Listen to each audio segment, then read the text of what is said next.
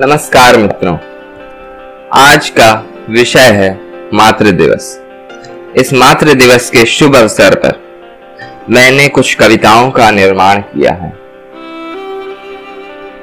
अपनी माता एवं समस्त संसार की अनेक माताओं के गुणों को एक ही जगह सम्मिलित कर एक अद्भुत समागम बनाकर दो कविताओं की रचना की गई।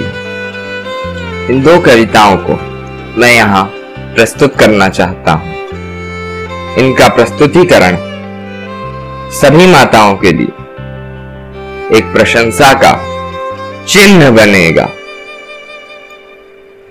इस चिन्ह से आपका मन प्रफुल्लित हो जाएगा।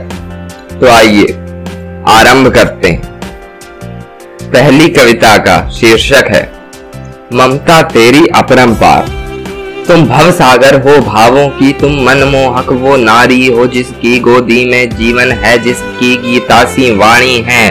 तेरे चरणों में स्वर्ग मिले, तुझ में ही दुनिया मेरी सारी है। तुम मेरे मन में बसती हो, तुम मेरे मन पर हावी हो, तुम भव सागर हो भावों की, तुम सबसे सुंदर नारी हो। द्वितीय कविता प्रस्तुत करता हूँ। तू ही तो मेरी सृजनहार, तू ही मेरी जीवन निर्माता, तूने मेरा हाथ पकड़कर मेरी चाल को मार्ग दिया। मेरे हृदय की हर धड़कन को तूने एक एहसास दिया। मेरा जीवन अर्थहीन था अगर न तूने साथ दिया। तूने मेरे हर कार्य को बाएँ हाथ से सुधार दिया।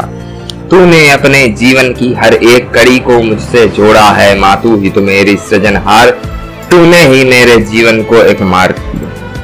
आशा करता हूँ ये कविताएँ आपको पसंद आई होंगी और सभी को संदेश देना चाहता हूँ कि आज वे अपनी माताओं के लिए कुछ ना कुछ खास अवश्य करें।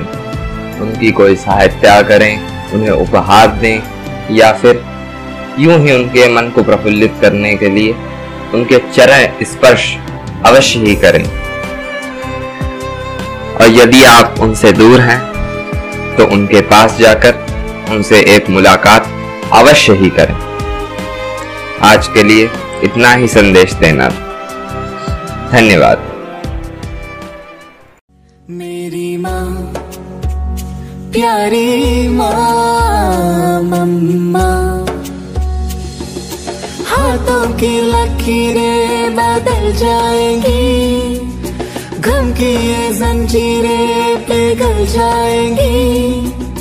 हो खुदा पे भी असर तो दुआओं का है घर मेरी माँ मेरी माँ, प्यारी माँ।